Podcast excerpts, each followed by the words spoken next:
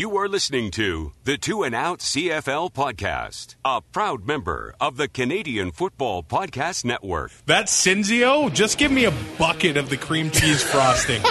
I'm so in. All I want I am. is the frosting. It took everything in me not to grab a tub and take it to the movie.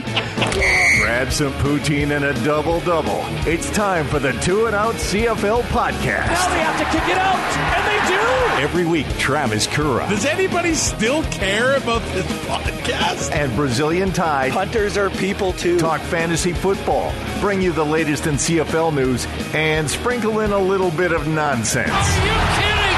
This is unbelievable. Set! And we are a part of the Alberta Podcast Network, powered by ATB. Oh, what a crazy week, too.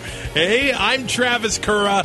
Brazilian tie is still suspended, and we've got some crazy circumstances today. I've had to kind of record the show live. So the guest host today is going to be Andrew from the Eskimo Empire podcast. He is a part of the Canadian Football Podcast Network. So, I mean, let's not mess around. Let's get Andrew on the line right now.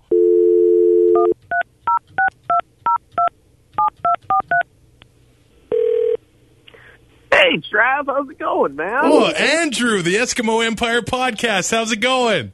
Uh, it's uh, it's not Andrew, man. It's uh, it's uh, it's Fraser. Oh my God. Uh, What? What? It's nice to hear from you, my man. How how's things been? It's been a while. th- things are good. Uh, you're you're live on Two and Out right now. Oh, it's just, it's just like old times' sake. I'm, I'm happy to be back. Hey, I heard I heard Brazilian Thai got suspended. How, how's that? That must be why you're calling, right? Yeah, he's he's suspended, but I, I, I think I've had a change of plans. Oh, I, I, I had some bad poutine. I need to go. okay, buddy. I hope you feel better. Have a good night. Okay, bye. Bye. Is he gone? Holy. That was close. Join Two and Out for CFL Fantasy and CFL Pick'em and show Kura and Ty what you got. They are who we thought they were. Just click CFLFantasy.tsn.ca Enough of talking about it. There has to be consequences. and pick'em.cfl.ca. And now I got to welcome the the real guest host to the show, Empire Andrew from the Eskimo Empire podcast. How's it going, buddy? Well, I'm glad I finally made it and uh, that you got the right number. Thanks for letting me come on, man. Man, I don't know. I guess old habits die hard. I That's a really old habit, but. Uh, of course, having me on as a co-host is kind of an old habit too. So I'm glad that uh, you welcomed me back. Yeah, the more things change, the more they stay the same. Thanks for filling in on Brazilian Ty's suspension. This is the last last half of his suspension, so uh, we'll get him back on Thursday. Let's talk about the three games in week two and. Man, it is so easy to overreact to what we see on the field. We have to remember that we're only two games in, but I don't think anybody had the Red Blacks beating the Rough Riders 44 41. Maybe they had the Red Blacks beating the Rough Riders, but 85 total points between these two teams. I think everybody had it being like a, a defensive grind full of turnovers and mistakes and it was just a beautiful display from two quar- two young quarterbacks and it was just a joy to watch on Thursday night. Well, it's always fun when you get that back and forth, right? Especially when your team's not in it, because then it's like then it's very exciting to watch. But um, I have to say, I mean, I, you said it. I don't think anybody called 85 points. If they were saying that they called 85 points in a game between the Red Blacks and the Rough Riders, they were obviously talking about over three games. Yeah, exactly. No, no, everybody expected this to be like a 14-10, you know, like Yeah. I didn't, didn't think it, especially with the two defenses that are supposedly so good. We didn't really expect to see that much offense. And, uh, you're right though. Two young guys get out there and just, uh, shoot out the lights. It was kind of fun. It was only the 17th game in CFL history to have 55 points scored at halftime. Uh, so there's been over 5,600 games in the CFL's history or something like that. So that just shows you like how how well these offenses were clicking. Uh, Dom Davis and Cody Fajardo, they didn't throw any interceptions. They threw for over 700 combined yards. But the big one was the Rough Rider offense, I think. Uh, they had gone over 413 minutes of game time without a touchdown pass. I believe that was the Montreal game last October, the last time the Rough Riders threw wow. a passing touchdown. So you can see why people expected the Rider offense to do nothing with Cody Fajardo making his first ever CFL start. Well, and especially because you had you know Zach in some of those games, and you've had yeah. it's like there's a there's a lot that you look at and think, really, it's been that long. I mean, as an Eskimo fan, I guess I'm not really upset about it, but still, it was like, wow, that's that's crazy. And yet, then all of a sudden in this game, what was it, four, five in total? Oh yeah, they had five touchdowns, and I'll give you I'll give you one guess. I think there were only two passing touchdowns, but still. Uh, I'll, I'll give you one guess. The last time that the Riders scored five offensive touchdowns, what game that was? Uh, I'm gonna go with the game that they blew Edmonton out in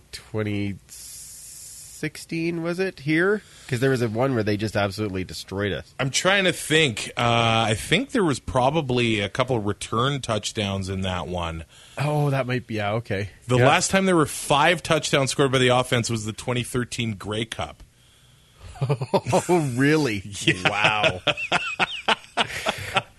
so well, it's like quite a feat. Quite it a feat. Yeah.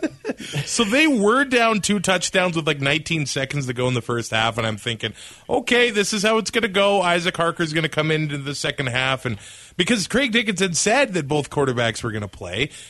And then Cody Fajardo gets the ball with 19 seconds left. They had 80 yards to go. Two plays later, they're in the end zone and they're down by one touchdown. And then you're thinking, well, they can't take Fajardo out now.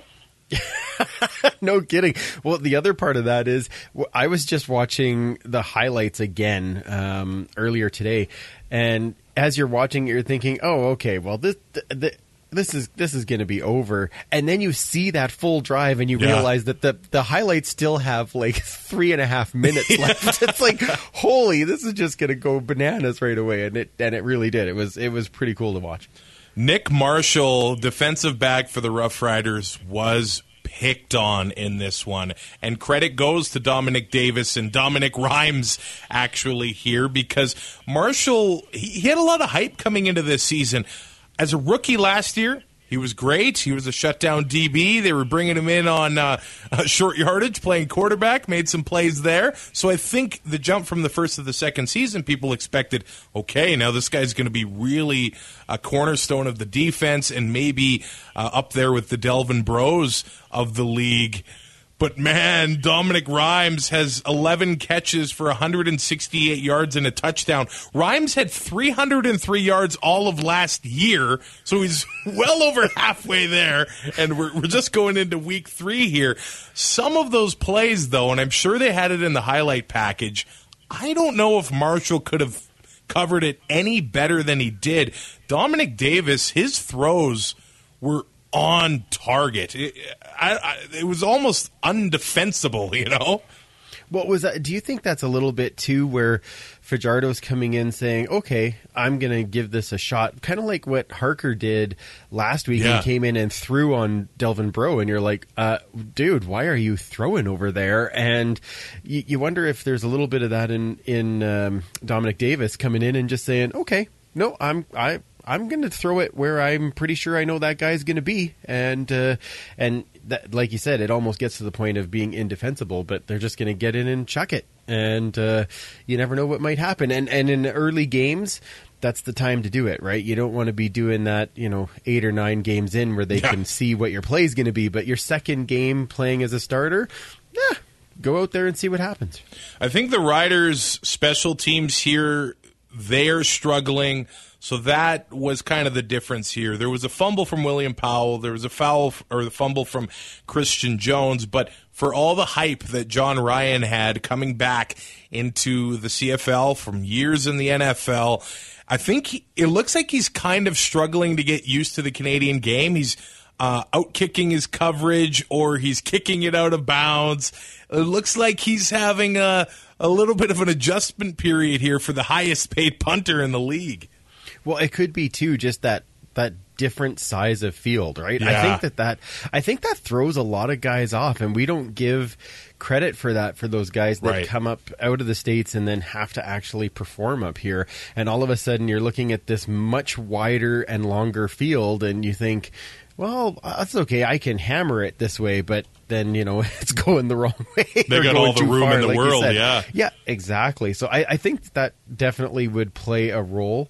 Um, I know that you were saying that there was that fumble, especially with Powell, and and them sitting him for basically most of the second half.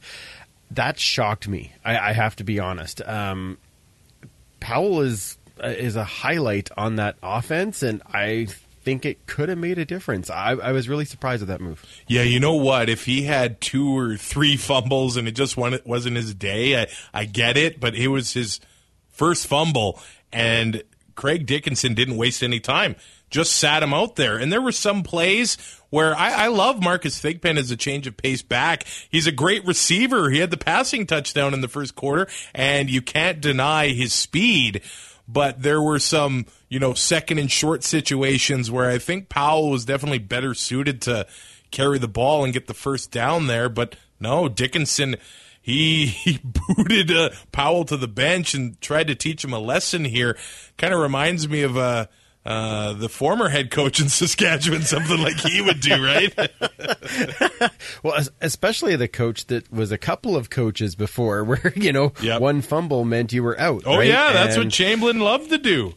and it's and it's just that's not putting that confidence in those and especially when you have a guy like Powell like you're talking about a short yarded situation where he's known to take that you know that second and two or whatever and break it for 30 because he just finds that hole. I, so that's the part that I was actually kind of surprised. And I I'm just wondering if that's a little bit of a rookie head coach issue as well. Just you know I, I'm gonna lay down a law early maybe not the greatest of moves, but it's just that's what he feels he needs to do. I'm not really sure. There was uh, some criticism thrown Dickenson's way, and anytime there's a loss in Saskatchewan, that You don't say. You don't. People get upset about no, that. they That's could win the game and they'd still be mad at him.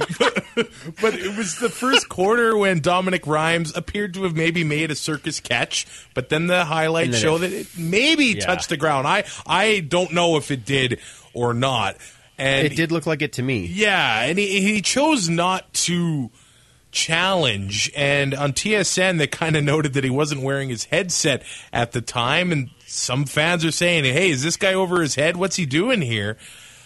Uh, so far, I think he's doing okay. But, I mean, we saw in the next game, on the very first drive, the challenge flag was thrown. Yeah. Do you think he should have thrown it there? Oh, I think he should have. If at very least, um, have your headset on so somebody can tell you. Yeah, hey, that's that- a Wally like, Buono move there, right? It was a pretty. It was a. Pr- well, or have somebody else that's wearing the headset Yeah. that can come over to you and say, "Hey, that wasn't a catch," um, because it was. They played it really quickly on TSN, Mm-hmm. and in that first look, it was like, "Oh yeah, that hit the ground," or at least it sure looked like it to me. It, it would have been enough to give them that spark, um, maybe that they needed, right? So, um, yeah, and maybe that is just a rookie head coach thing, um, but needless to say, I mean they uh, they they definitely put up a fight the rest of the way. So I guess he he's got him motivated. Can't be uh, Yeah. can't be complaining about that. I think we got to give credit to the Red Blacks here. Uh, They beat the Stamps, they beat the Riders here, and I know both teams have undergone you know a ton of change here. But uh, when do we stop underestimating the Red Blacks? Because I think last year everybody was saying, ah, this team's going to finish you know third in the East, maybe maybe miss the playoffs, and that's still with all of the talent they had. And then this year they lose all that talent, the big cornerstones on their offense, and everybody had them down with the Montreals of the world, maybe, and missing the playoffs or finishing third. And I know it's two games in, but they're 2 and 0. I think it just goes to show, man, I don't know if we can ever count out Marcel Desjardins and uh, Rick Campbell.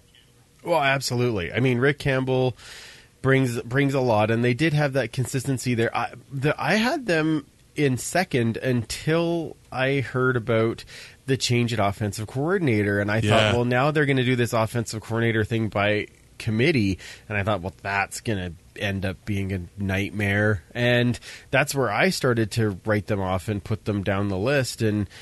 I- I guess I made a mistake there because they're they're showing they can do stuff. Uh, Now it'll be interesting, and as you said, it's only two games in.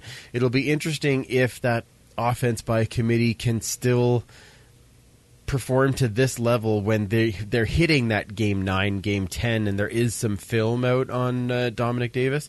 But um, for right now, I mean, yeah, I, I obviously much like I did with the Stampeders for many many years, where I'd say, ah, this is the year they're gonna. F-. No, it isn't. Damn it! and then they do it again, and uh, we're gonna have to start doing that with Ottawa until they show us otherwise. I kind of wonder uh, if that's the way of the future, having multiple guys calling plays. Because how many times have offensive coordinators or defensive coordinators, for that matter, across the league been criticized for fans for being so stubborn and so set in their ways? Like, for example, a Jacques Chapdelaine not running the ball, or a uh, uh, Mike Benevides continuing with that soft zone. Like, could, could there be uh, more hands in the pot saying, "Hey, maybe we should change it up here"? Or I could see that also causing some friction on the sideline too. Yeah, I think I think it's a it that's a double edged sword, right? You Yeah. can live and die by it, and uh, it's going to take the right people to be able to pull it off. And and I guess Campbell has found a group that found finds a way to do it right now, um, and so we've got to give them credit for that. I I just don't know. Around, I think the thing we have to keep in mind though is we may see it more just solely because of the coaches cap, and as guys move Yeah. on, and and you now have this coaching shuffle. Um, does that mean that you end up having to have those guys where that you know that quarterbacks coach is now a little bit more calling some plays or the running back coach right so you may you may see a little bit more of that as it progresses i think right now we're going to see that consistency in offensive coordinator but it may go that way just with the number of coaches that are actually available Jason Shivers is in his first season as the defensive coordinator for the Riders. He was the DB coach under Chris Jones for a few years. But the Rider defense in this one, I, I can't imagine last year them giving up 44 points to anyone. I, I don't care if it was Dom Davis or Bo Mitchell, they were not going to give up th- this kind of yardage and this many points. A lot of it, you know, they did have a couple short fields, the Red Blacks did. But man, uh, is this defense going to be okay? What, what do you think from watching them? Well, from what I've seen so far, I I think they will gel and get better as the season goes on. I think you've had a few guys that you've had those losses. I I, I understand that you you put in Micah Johnson and, and you lose Willie Jefferson and you and you, you think that that's fairly balanced, but and Micah Johnson is dominant. Don't get me wrong, but mm-hmm. if he's if he's coming up the middle and he's now double teamed and and you don't have that guy coming around the edge, maybe that, that is making a difference. Um, I really think when you look at guys like um, Tobi Antigha and um, who was the guy that went to the NFL again that was playing? on Oh, the uh. Sam Eguavoen. That's the one. Like I really think that those were really big losses. Not that Oh, the guys that replaced with aren't good, but they're just going to need some time to actually get into place. And I think Shivers as well. He he wasn't the guy calling the plays Yeah. before. He's learned a lot. But he's going to take some time to get used to. Okay, this is when I need to call this play, and uh, but I, I think they have the guys in place that they should do better as they get again to that kind of mid-season form. Yeah, I agree. I, I think they have the the horses on the field, but from what I've seen in that game, it just seemed a lot more I guess, vanilla than what we've come to expect out of uh, Chris Jones' defense, and I think that's maybe all it was. The D line did have four sacks in the game, so they Yeah. were doing uh, their job at points. But Davis is a mobile guy; he can get out of the way and make things happen with his legs, like Trevor Harris didn't do in Ottawa last year. So he needed a different sort of protection. It was just vanilla. That's how I felt about it. I, I can see that. I can see that. It wasn't, uh, yeah, it wasn't a really big. And I mean, you want to talk about somebody who knows about vanilla defense over the last few years. Um, yeah, so you might be right there. Yeah. Nothing wrong with the vanilla ice cream cone once in a while, though. Uh, I mean, yeah, no, I, I don't mind. I don't, you know, vanilla on your ice cream or, you know, vanilla in, you know, Coca Cola or something. Like, that's really good. I don't Yeah. mind that. Extra vanilla in your French toast? Wonderful. In your defense, I'd rather not.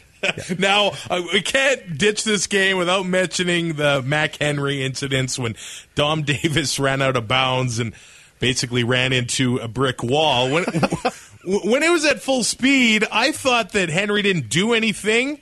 And I was like, "Holy crap! That guy, he he did. It was like a fly ran into him. But when you slow it down, like you do everything, Yes. yeah, he leaned in with the shoulder a little bit. I think Uh, uh, Davis is running out of bounds and he's expecting to be safe at that point. That's Right. the whole point of the sideline. and, well, and if nothing else, to be kind of caught, right? I, I understand it's the it's the offense or the the defense is on that side, like it's the the opposition. That's the word I'm looking for.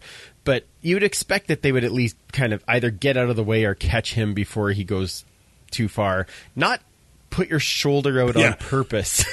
so I am sure he's going to get a fine. I think I've just never seen that happen where a guy not only didn't like kind of brace himself for impact, he he got ready for impact. It was it was like the Duron Carter on uh, knocking the coach over thing uh, once upon a time. it was, yeah, it was like, oh, I'm going to get right in the way. Yeah, Yeah, I'm sure uh, Um, Wednesday uh, he'll be on the fine list. Uh, and, and to be fair, he should be. I mean, Yeah. let, let's be honest. I mean, as CFL fans, you, you, if you let it go, then as soon as anybody runs into an opposing bench, that's going to happen, and that's kind of ridiculous. You, you, I mean, great for us. We get a laugh out of it, kind of, Yeah. because it's not it's not our team getting hit, but. On on the whole, I yeah, I don't like it. It needs to it needs to stop. So you got to figure that fine is coming for sure.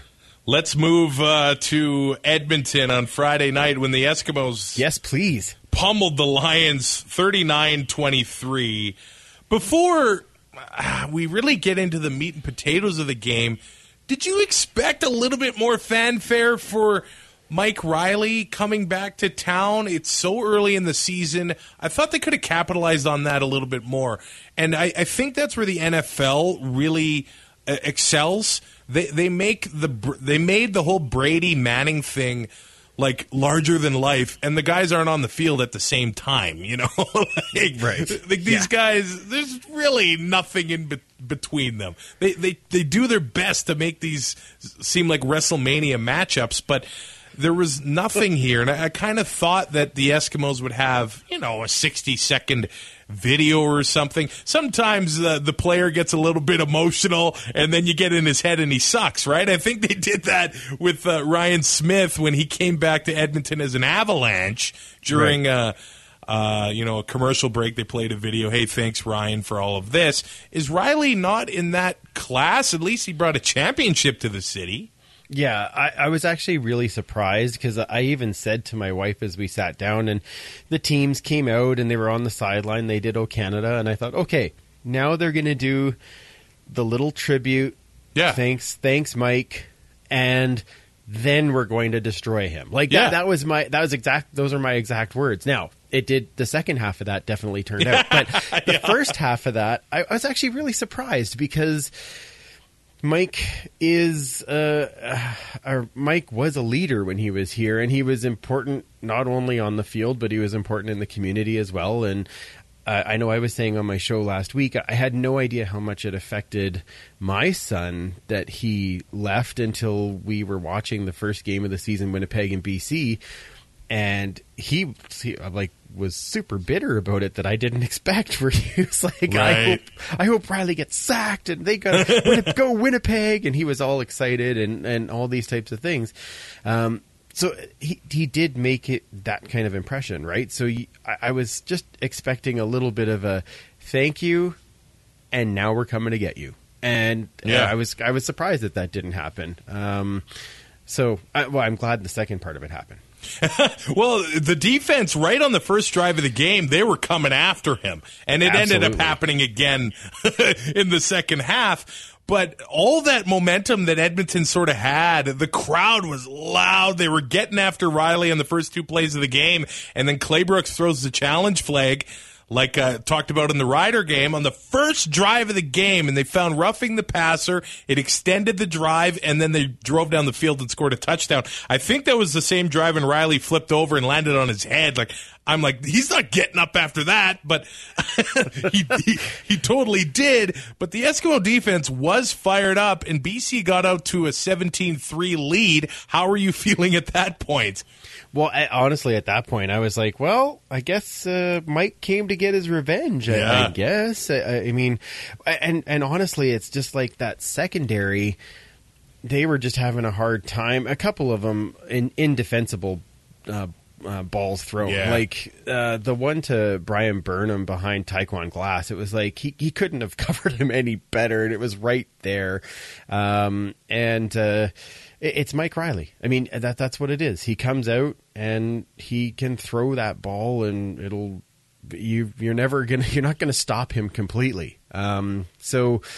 I, I was that's kind of what I was feeling, but then I was trying to remember. Okay, but this is just the second quarter, and I actually I remember looking at the time and going, "Oh my god, there's still nine minutes left in the second quarter. Like this is what is going on." But at the same time, and I will I will say this. I know um, one of the big things that people are saying is that there was that pick um, that happened at that point um, where Taekwon Glass actually jumped up and caught that uh, ball as as BC was marching again. But right before that. Um, right at that point when I was looking at the clock, Larry Dean sat the entire defense down, especially the secondary, and he just laid it out that Wow. this was this was going to change, and you could see it on the bench, um, and they were actually showing it on TSN as well when I rewatched it. And Larry Dean, i think that and that pick were the turning point in the game. It was just that moment where he became the leader of that defense, and everyone just jumped on board, and we're going to show what we can do. And oh boy, did they ever! Well, and I think a lot of people loaded up on at least a few Lions receivers because of the changes in the Eskimo secondary from week one. Even uh, Don Unamba didn't play in this game. Brian Walker making his first uh, start at uh, strong side uh, linebacker, and then uh, Taekwon Glass plays plays Yeah. halfback. Half. Uh, I mean, And Money Hunter playing safety. So well, yeah, so was a lot of Johnson moved out to yeah. corner with Anthony Orange not playing. There were a lot of changes in the secondary, so I think people were thinking, okay, Duran Burnham uh, Durant gonna have a big one here. Yeah, absolutely. And uh, I, I know I picked I picked Carter myself. I figured that he would get a few, and um, and at the, you know if you only watch the first fifteen minutes of the game, or twenty minutes of the game, you're like, oh yeah, I'm gonna have a great fantasy night. Um, and then you didn't unless you had Eskimos. So um, that it was it was pretty crazy. Um, and all those changes too, like and and both Unamba and Orange on six game too. It's not like it's Yeah. this is just a another quick thing. And I, I know I talked to Brock Sunderland after the game, and I said, "Man, I got to give you some credit for finding some depth here because here we are again, where we've got all these guys on the six game." And he goes, "Yep, well, you know, nothing we can do about it, but we just got to get leaders, and that's what we've got." So it was seventeen to three, and uh, C.J. Gable, I think it was what fourteen to three when he had the fumble, but then Yeah. the defense held them to a field goal, and that's when Edmonton took over. After Yep. that when they were able to hold them to a field goal. Uh, Reilly gets picked off, and the Eskimos' drives were field goal, touchdown, touchdown, touchdown, touchdown, and BC had no answer. Actually, I saw a tweet that said BC. I can't even say gained. Between 10 minutes left in the first half and the end of the game, minus two yards of offense. Well, there were a um, significant number of sacks after Yes. that point, So that all which counts gave a lot towards of it. negative yardage. Yeah, exactly. Because they, and, and of course, there were a whole lot of penalties too that we're, I'm sure, we're going to talk about in a minute. But um, which moved the ball. Like I, I can't even imagine how many first downs BC got based on penalties. But Yeah. um, there were so many sacks that, and they weren't just for like five yards. They were like for eight and ten and twelve yard sacks. So even though BC could pass the ball and get 15 yards they you know over the three plays they were still negative three or four so it's uh it was it was crazy to have that amount of production from that defense after that point Reilly was officially sacked seven times. I think he was officially least- hit about 30. I don't, probably pretty think close. that's uh, I don't think that's an exaggeration. no, I no. Well, maybe a little, but I know that I know I had. Yeah, they had tallied seven. I had counted four that went for roughing the passer, so they didn't count as as Wow. sacks. Um, and uh, and then there's a couple others that where he was at least pressured or hit as he was throwing. There was one where uh, Kwaku actually cut him in half as he was throwing a ball and uh, and dropped him again. So it, he, Mike took an absolute beating in this game. Um, and I, I want to be here and sing all the praises of the Eskimo D line um, and say how, and they are very good and they were very good. But boy, oh boy, that BC offensive line, oh, that is something that is not pretty to look at right now, especially with the way Mike hangs on to the ball for those few extra seconds. Yeah. It, it that is going to be a tough battle for them this year. Boyko is a guy playing offensive line for the Lions, and he spent some time in the NFL. He seems to be the one kind of getting lit up the most. Uh, having a tough time agree. adjusting. I, I don't know what it is there, but he, he does come with a bit of hype to the Lions. They drafted him a few years ago, and he finally comes to Canada, and he's having a tough time uh, getting up to speed here. Here, I think there was actually a point where they went on a run of six of nine plays ending in a sack. It was lovely, and, and it was I all like he- right in front of me. I I was just screaming my head off. He It was, wonderful. probably hit on the other three of those nine. Should they have just gotten him out of there and said, uh, you know what, uh, get out there, rookie, you can go take the beating? I it, see. I, I I get that point, and on the other hand, it's not like they were way out. Like they for a, a lot of that time, they were within two scores. Yeah, they were. Um, so when you've got Mike Reilly and it's five minutes left in a game and you're down two scores, are, are you going to take him out of the game?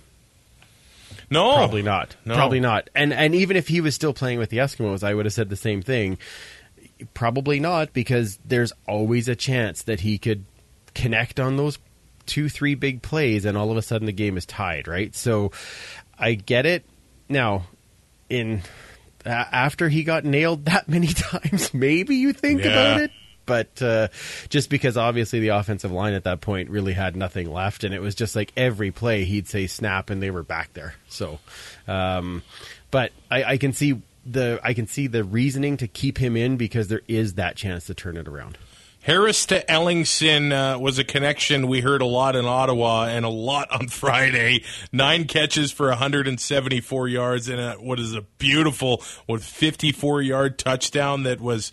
It it just That's shows the chemistry that these two had, uh, bringing bringing that over from Ottawa. So Brock Sunderland deserves credit for making that happen. But man, I, I think it was a miracle that the Eskimos were able to lead the way they did and win by 16 by having 14 penalties for 165 yards. Four or five of them were roughing the passer.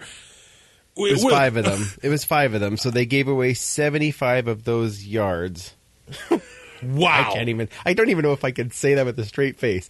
75 yards they gave away on roughing the passer. Do you think they wanted to get Mike Reilly? Hey, I saw some people. There was that story that came out a couple of weeks ago, and I don't think I mentioned it on Two and Out. That uh, Sean Whyte said something in the media that they've now gotten rid of the cancer in the locker room. Well, they were really stepping up to go after Reilly, weren't they? some They people were. suggested that. Yeah. Yeah, uh, but it yeah, it's not Mike. It's not Mike. Um, Mike was a leader when he was here. Um, they just wanted to prove a point. But I, I the the that comment from Sean is not based on Mike Reilly. I do know that. Did you did you catch that moment after the game when Trevor Harris went to shake Chris Edwards' hand? Maybe it's him. I thank you for bringing that up because you want to talk about a guy who also needs a fine. That guy right there. That was absolutely ridiculous. Trevor Harris goes to shake his hand, blows him off, and then basically gets up into the Yeah. face of, of David Beard, who then comes to his quarterback's rescue at that point. Um, and you know what? guys, I understand there's emotion.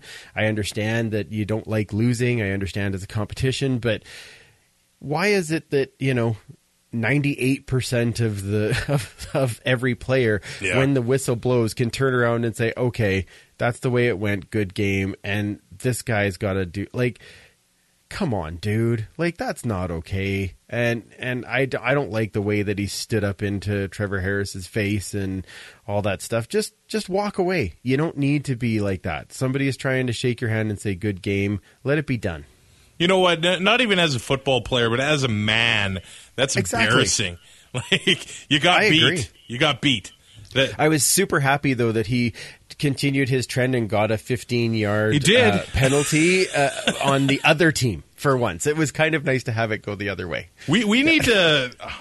There needs to be a stat like who leads the league in penalties, and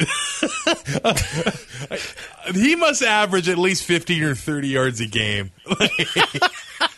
Well, he did for a long time. That he did clean it up at the second He half did, of last year, uh, but the trend is starting once again, and I'm quite all right with it now. But the Eskimos made a lot of changes to that point, and the penalties are still a thing. Uh, they, Yes. there was a lot of penalties last year, but in this game, they were so dominant they were able to weather the storm of those penalties. How do they fix that? Is it them playing aggressive defense, or what is it? Well, I think that's part of it right now, as they are uh, back again to playing an aggressive defense under Phillip Lolley, and we saw a lot of pressure coming. Um, and there were a few that were, I mean, by the letter of the law, yes, it's roughing the passer, but I mean, that one on Kwaku where he was reaching over to block the ball and happened to catch Reilly's helmet, like it was obviously not on purpose, but it is roughing the passer. So, I mean, there was a few things like that. I think there was a few calls in this game too, though, on both sides, not just the Eskimo side, but on the BC side too. That it's like, really, we're gonna call that right now? Like that was kind of not like just let him play a little. Um, the one that comes to my mind is is there was that little scuffle uh, in the Eskimos end zone. Well, And, Carter um, got in there, and well, he was now that was in this. He was the second guy. Yeah, he was. The first guy was Lemar Durant, and Lemar Durant pushes Hunter into the the goalpost. No flag, right? Then Yeah. Carter comes in and pushes him, and then Carter gets a flag, and Hunter, after being bounced off, I don't know why he got the flag. turns- and then he gets a flag. I'm like, come on, guys, like. Do you want this to stop or do you want it to escalate like that? And and I just looked at it as th- there could have been a flag on the first one and it would have been done yeah, yeah, right? And I think there was a few where it's like, there that's a pretty that's a pretty tight call. So, um, and, we've seen this every year as the CFL starts too. At the beginning of the year, they call Yeah. everything, and then as it gets later into the season, it gets a little bit better. So, I'm hoping that's the same trend that we're on right now. Uh, next thing I got to talk about. It's not pretty. It's not fun to talk about. I, I really don't like talking about attendance and hammering on it. I'd prefer to be uh, positive. I'm going to the games. I I'm a big believer that enthusiasm is contagious. So when I wear my you know CFL stuff to work, I'm talking about people at work, about the league, talking about the game I'm going to that night. I like to be I don't know an ambassador. I don't know if that sounds cheesy or stupid. So, but the the Eskimos have long been either one or two in the CFL when it comes to attendance. It wasn't long ago when we looked at 35 or 40,000 as kind of the benchmark at Commonwealth Stadium. And last week for the home opener against Montreal, they announced the attendance at 25 and change.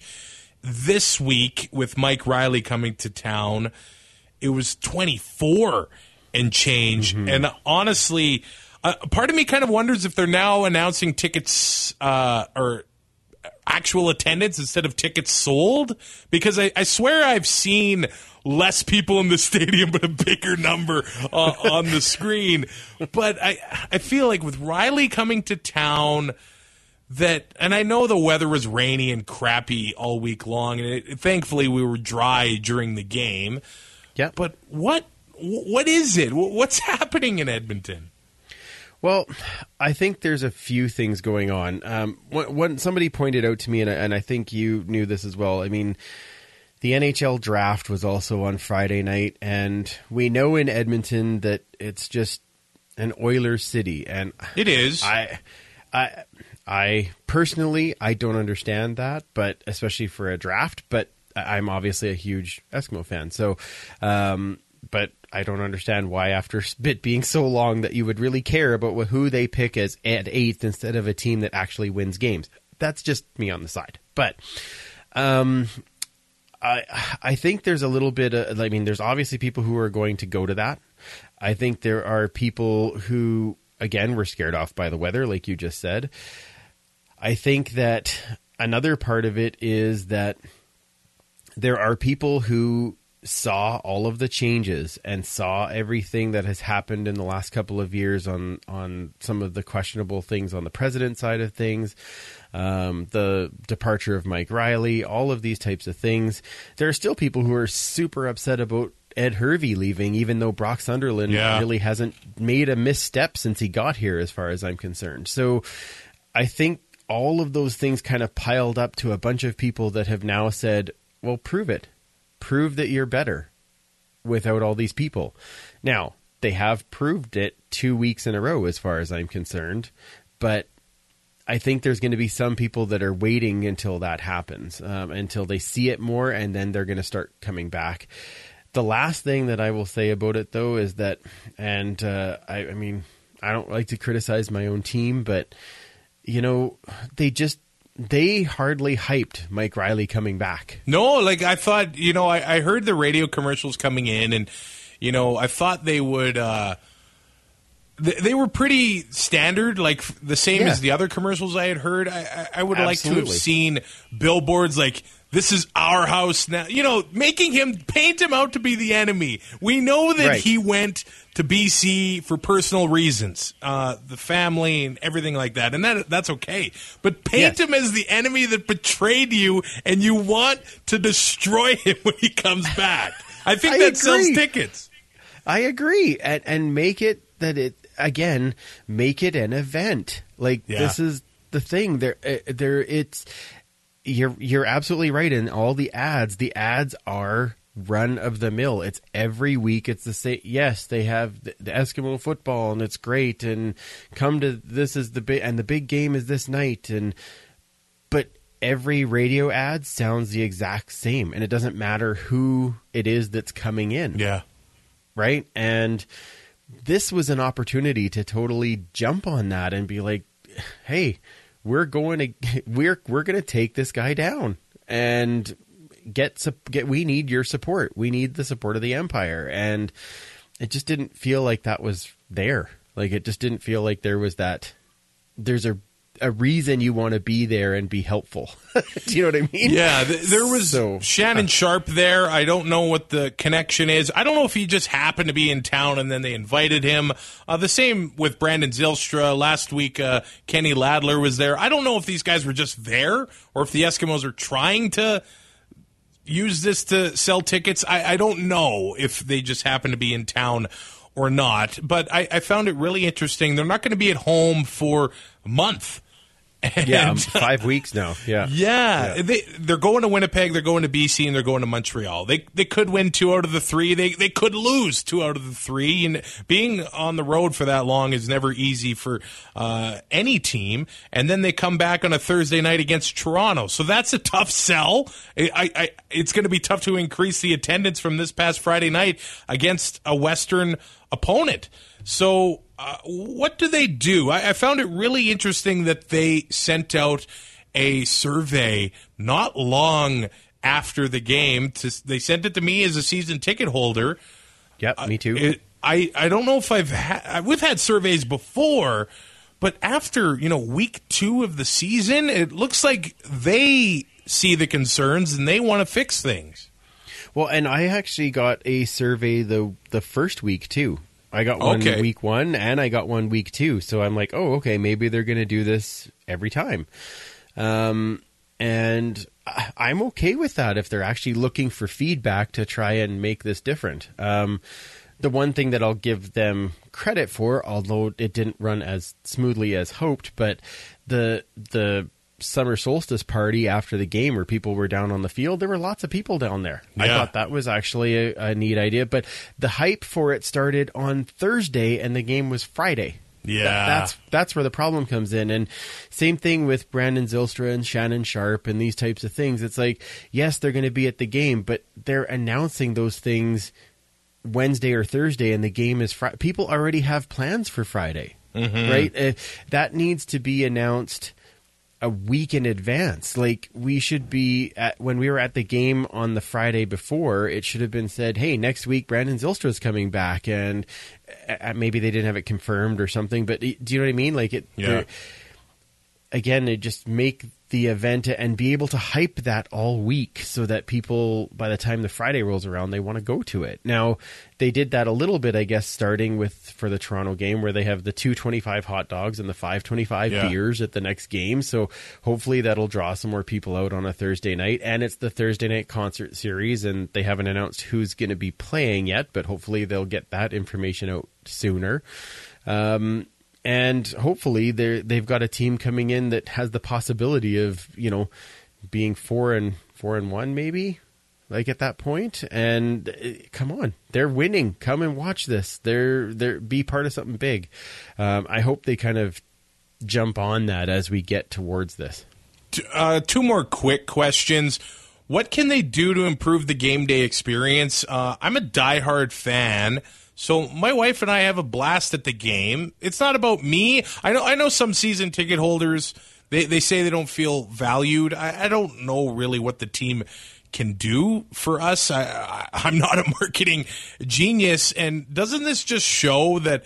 Moving the season up further does absolutely nothing. If if it, seems like the people complaining that the season needs to be moved up, then you better go to the June and July games and prove that the warm weather games. And I know it was cooler; it was probably ten or eleven degrees or whatever. But I mean, they're not bringing people through the gates either. No, no, and I I agree with you. Um, I think that we're not at the point where we can move up the season a whole lot more because uh, I mean, well, that that first game was what was it? Two days after the Stanley Cup was awarded, and one day after the Well, and the NBA draft is like three Like- weeks before camp starts. So like it's yeah so i mean that it really does start to get involved in some of those other which is what we were saying now you're going up against playoff hockey and all those types of things on the other hand if the season doesn't truly start until labor day as they keep saying Yeah. is that where we start to measure from is it do we measure once we get to through august yeah. um, I had uh, Uncle BD actually, uh, who we've had on the show, Brian Desjardins. He's he said a couple. He said a really interesting thing too. End of May, beginning of June is when all of the parents are wrapping all of this stuff up with their kids. Oh, They're- yeah. they're finishing soccer, they're finishing their baseball, they're you know all of you know dance, all those types of things are are now finishing. It's like do we really like we we've just spent the last three nights wrapping up and doing all of these things for school and this type of thing is now the time that I really want to be going to a game and again unless you've got that hype train of saying okay Yeah. th- this is the reason you do want to that that might be affecting a little bit Two and Out is a proud member of the Alberta Podcast Network, powered by ATB. And this episode is brought to you by uh, the Alberta Blue Cross Wellness Summit, coming up October 10th at the Renaissance Edmonton Airport Hotel. Uh, the summit's a day to explore fresh perspectives and practices around wellness. This year, the focus is on what it takes to create healthy workplace cultures where everyone thrives. And they've got a number of really cool keynote speakers, including Drew Dudley. He had a TED talk online. You can Google it. I think it's called Lollipop Moments. It's like six or seven minutes long. You know what? You're going to feel really inspired after watching that. So I encourage you to take some time to watch it. But he's going to be here at the Alberta Blue Cross uh, Wellness Summit. And you're, you're not just sitting at a table with a pencil and a pad of paper. You get to mingle with all these uh, keynote speakers and talk to these amazing people. So whether you're an employee or an employer, you should probably go and check out the Alberta Blue Cross Wellness Summit, October 10th at the Renaissance Edmonton Airport Hotel. You can get more information at the wellnesssummit.ca. Uh, I know uh, you've actually lost some weight over the past uh, year or so. Speaking of wellness, I've kind of. I had a bad off season, and I'm going to blame Brody Lawson for not doing the CFL grind. Sorry, Brody. well, I, I could tell you, I, I, I was doing okay, and then I had this staycation weekend this past weekend, Yes. and let me tell you, I threw it all out the window, and not only did I throw it out the window, it was like a uh, tables, ladders, and chairs match, and I like beat the living crap out of that, and uh, decided to throw all caution to the wind. And uh, oh, let me tell you, I, if there was not some form of grease in every meal I ate this weekend, I was not eating it. It was. But it was amazing.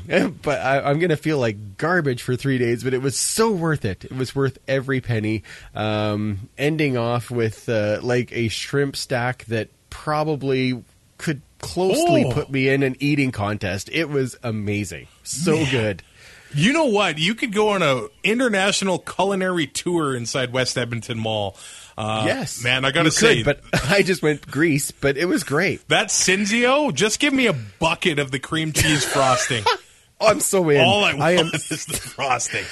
it took everything in me not to grab a tub and take it to the movie to have after the popcorn because it was like I knew it was all out the window at this point.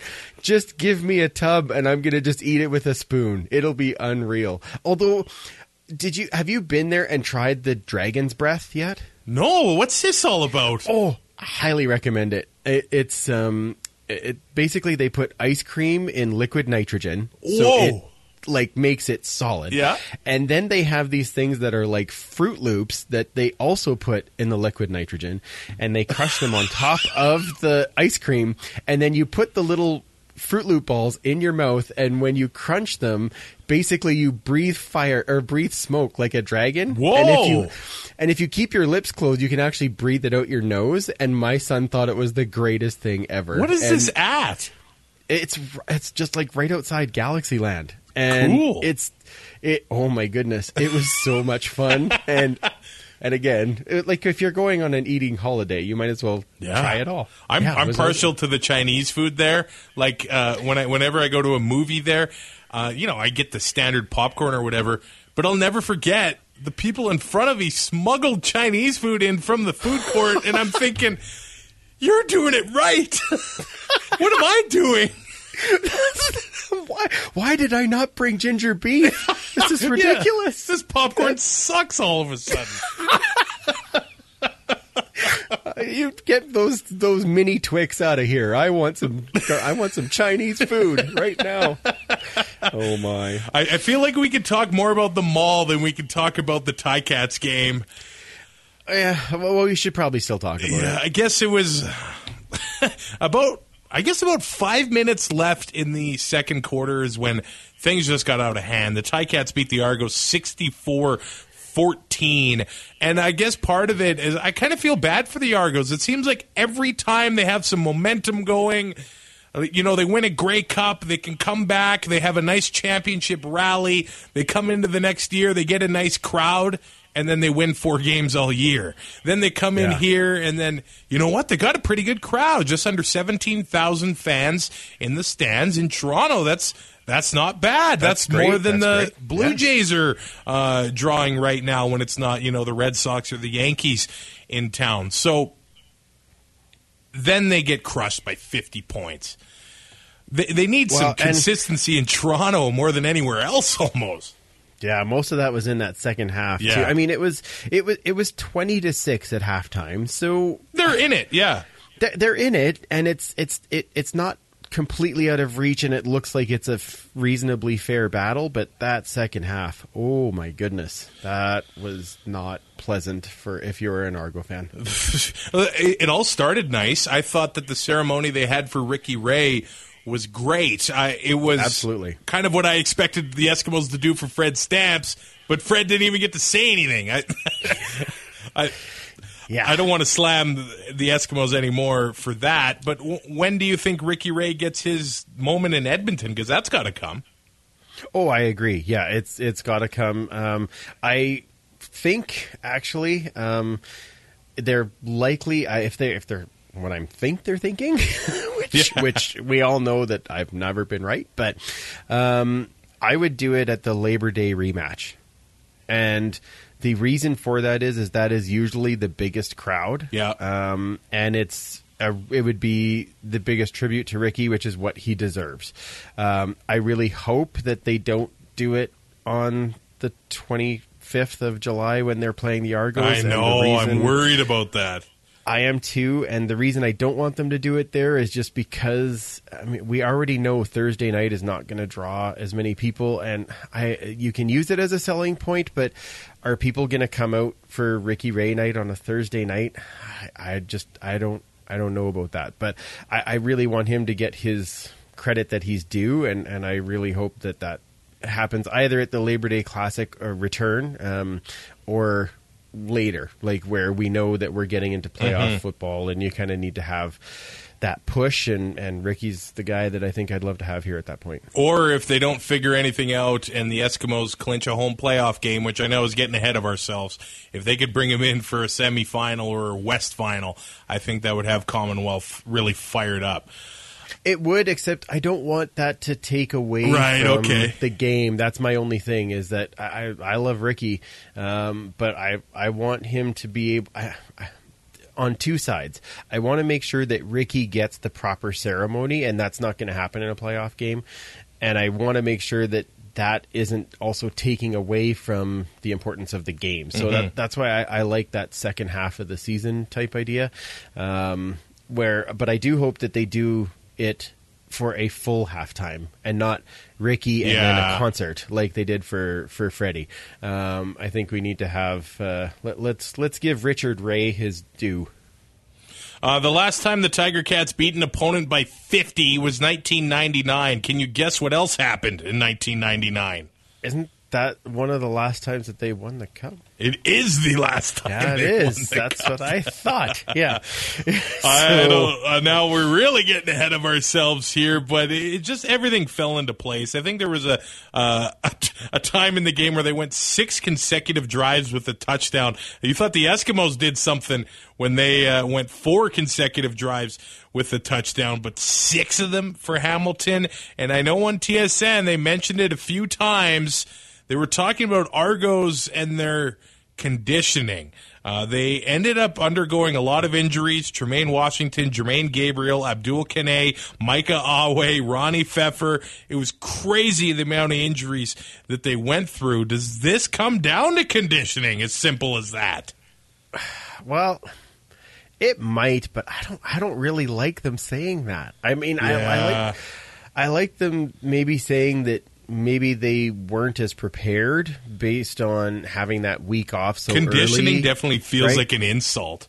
It absolutely does. Absolutely does. And so I I have a little bit of a hard time with that one. Um because even if it is, like you could at least just can you sugarcoat it a touch? Um, you know, they're already getting hammered. You don't have to rub it in their face. So that that part was a little tough for me, but I I don't know if it's so much just conditioning as it is just play calling and honestly their line on both sides of the ball, the O line Yeah, and D yeah. line, just look not good. And um it's really hard to give a lot of credit to an offense when the offensive line can't can't hold them off just long enough to get no, disrespect to Hamilton's D line which is also very good but just those lo- they got totally demolished in the trenches and I don't know if that has anything to do with conditioning as much as it just has to do with they aren't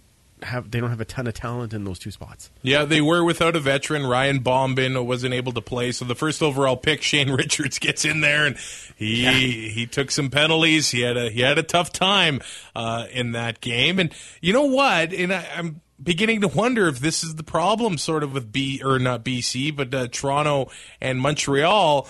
They have some of the poorest situations when it comes to practice facilities.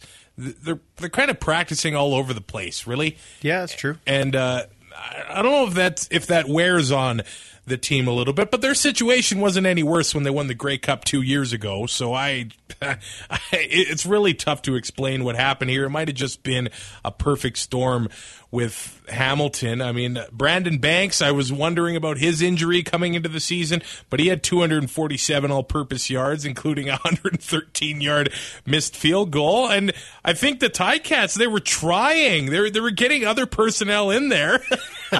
yeah, they did. The, the first ever point scored by a global player, Gabriel Amavizca Ortiz, ended up kicking uh, a convert. How are you was feeling so about cool. CFL uh, 2.0 now? Because I've really warmed up to the idea, and I love the stories from these guys. Oh, absolutely. I'm right with you. Uh, I love hearing some of these stories and I like seeing them get some success. And I hope that it does translate to more eyes on the CFL. And at first, I think I was a little skeptical of it. But when I heard Randy Ambrosie talk about how this will also give those uh, U Sports players another opportunity to play in other spots, I was like, okay, I'm, I'm kind of warming up to this a bit. And then we got to meet some of these guys. Yeah. And uh, we got to meet Diego uh, here, and what is just completely humble guy, um, so happy to be here and be part of something. And uh, when you see these guys have success, it's it's really just it gives you that cool story, and and uh, it's not to, I, but it's like when you have that that rookie that comes up and just shines. You're just like, oh, it's so awesome that you got to hear and you're able to play and, and do well. And so, I I was really I'm really happy with the way this is lying out. And speaking of rookies, Sean Thomas Erlington had to leave the game a little bit uh, for the Tiger Cats, and I had him on my fantasy team, so I was like, no. Yeah, me too. Uh, everyone else can score a TD, but the one guy I have in my damn fantasy, fine. Yeah, all right. So they put in uh, the draft pick from uh, just this past spring, Maleek, Maleek Irons. Two carries later, he has a touchdown. And then there was a play from Nikola Kalinic. Uh, he ended up having a 31 yard touchdown catch, which I don't know how Masoli threw that ball. and then That was ridiculous. He was going backwards and falling down and still threw the ball. and he was wide open. Like there was Yeah. no one, no one around him. And then you got to feel awesome when twelve of his buddies are in the stands, all wearing number eighty-four. that was that was outstanding, and the, and their level of excitement uh, when he scored that, I'm like, don't we all wish we had somebody that would get that Oh, excited yeah. if we did something well? Like, It's like I- coming home to a puppy dog, you know? It's Yeah, like, absolutely. Happy to see you every time. exactly. My wife, not so much. But, I feel that. I understand that. Yeah. uh, Braylon Addison ends up scoring three touchdowns. I was happy with that fantasy pick. Well, that's And because I picked him last week and not this week. So I picked him both. I'm like, I'm sticking with it. Good for you. Good. God, you're lucky. Yeah. uh, Simoni Lawrence, and you can argue whether he should have played in this game, but he had an interception and he ended up having a sack as well. You know, I did the math here. The hearing's not happening until July 9th. If the two game suspension stands, he's going to return August 1st against the Saskatchewan Roughriders. Oh, really? Wow.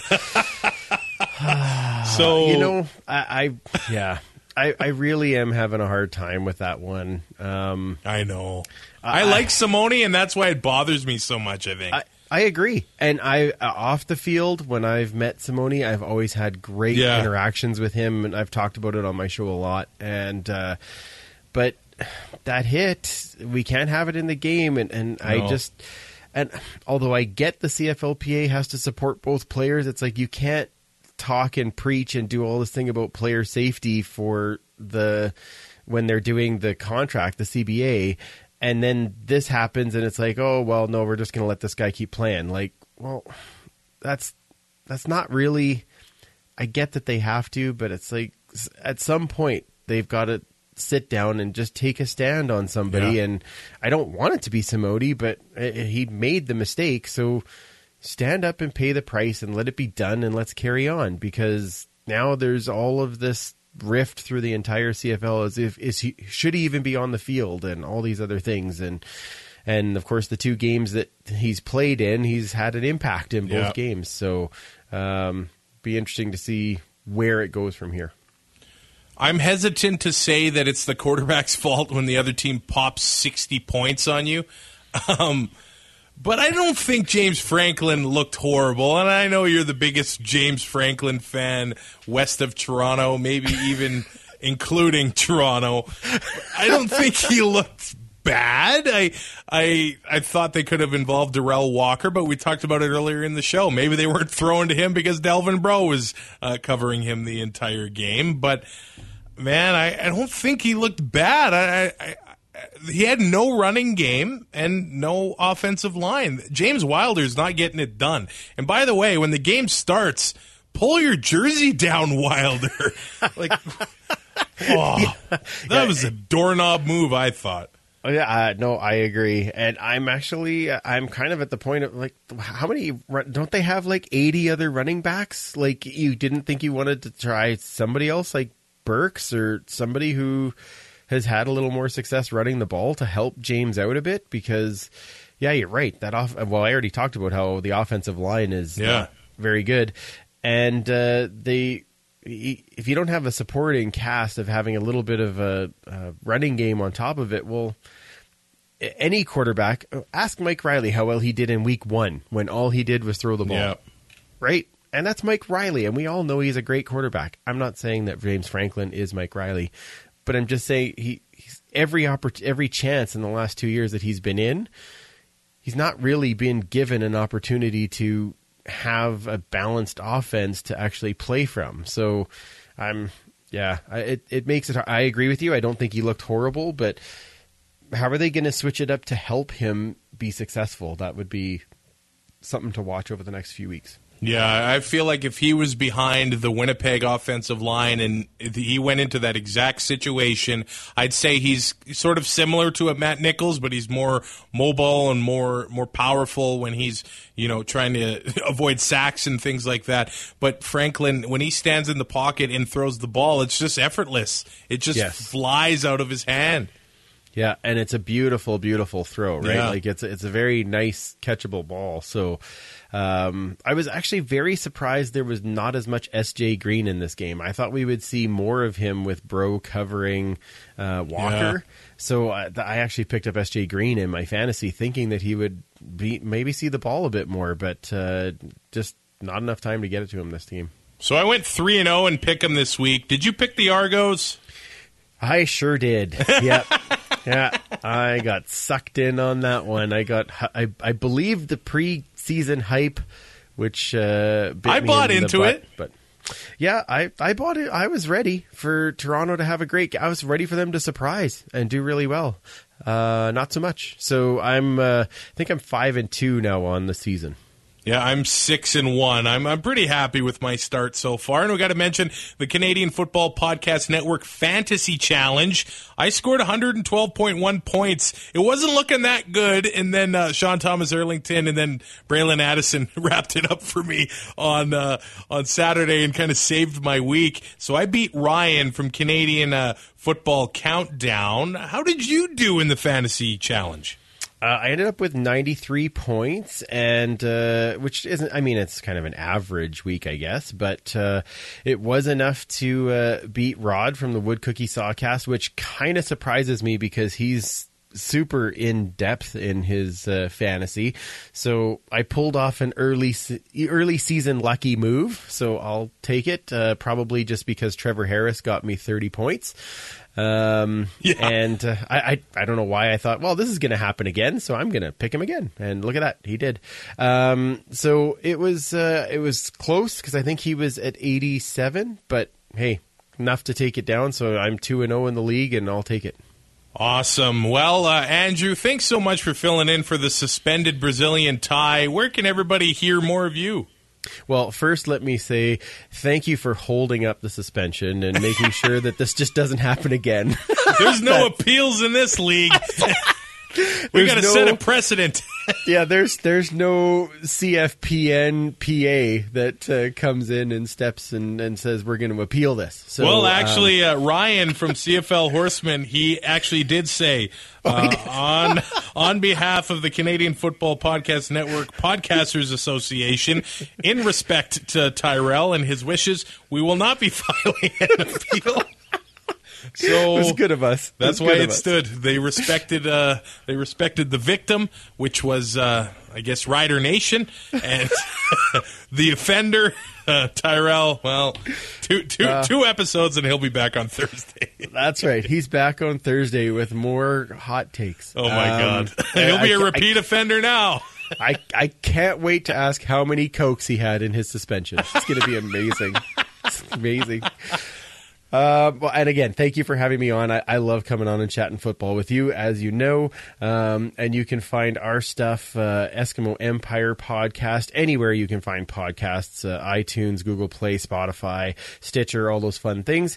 And of course, uh, you can always check our website, eskempire.ca, where we've got all the old shows, uh, a bunch of Kayla's pictures, and uh, some blogs as we can get them out there. Um, and of course, follow us on Twitter at Esk Empire Pod, and you can find us on Facebook and all those things. Interact with us.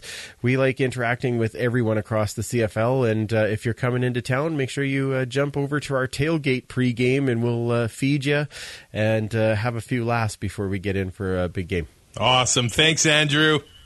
Thanks, man. Thanks to Empire Andrew for filling in for the suspended Brazilian tie today. Tie's going to be back on Thursday, I promise. I know the hashtag free Brazilian tie hashtag is kind of taken off a little bit, but he'll be back Thursday. Two and Out is a proud member of the Alberta Podcast Network, powered by ATB. And I want to point you into the direction of Ed conversations about the teaching life. Uh, teacher Shane Lawrence is the host of uh, Ed, and I, I got to say, teachers get my utmost re- respect. I know how much of a jackass I was when I was a kid, so teachers deserve everything and more. But really interesting podcast who actually just celebrated their 100th episodes. Congratulations to Ed for 100 episodes. Here's to 100 more. Check out Ed, Conversations about the Teaching Life, a part of the Alberta Podcast Network, and check out all the other great shows at albertapodcastnetwork.com. I should mention as well, we have teamed up with Seat Giant. So head to seatgiant.ca. CFL games, they're all on there. You enter the promo code APN at checkout. You're going to save 5%. You're going to support the Alberta To podcast Network at the same time. So, baseball, the Blue Jays, you can buy tickets, promo code APN, CFL games, concerts. What if you're going to Las Vegas or something and you want to see what's going on in town that day? SeatGiant.ca. It's all in Canadian funds. Use the promo code APN. You're going to save some cash and give a kickback to the network at the same time. Seat Giant is Canadian owned and operated and guarantees every single ticket. Have a good few days. We'll be back to preview week three, Thursday, for the return of Brazilian Tie. Thanks for listening. Find more great shows like this at CF Pod Network on Twitter.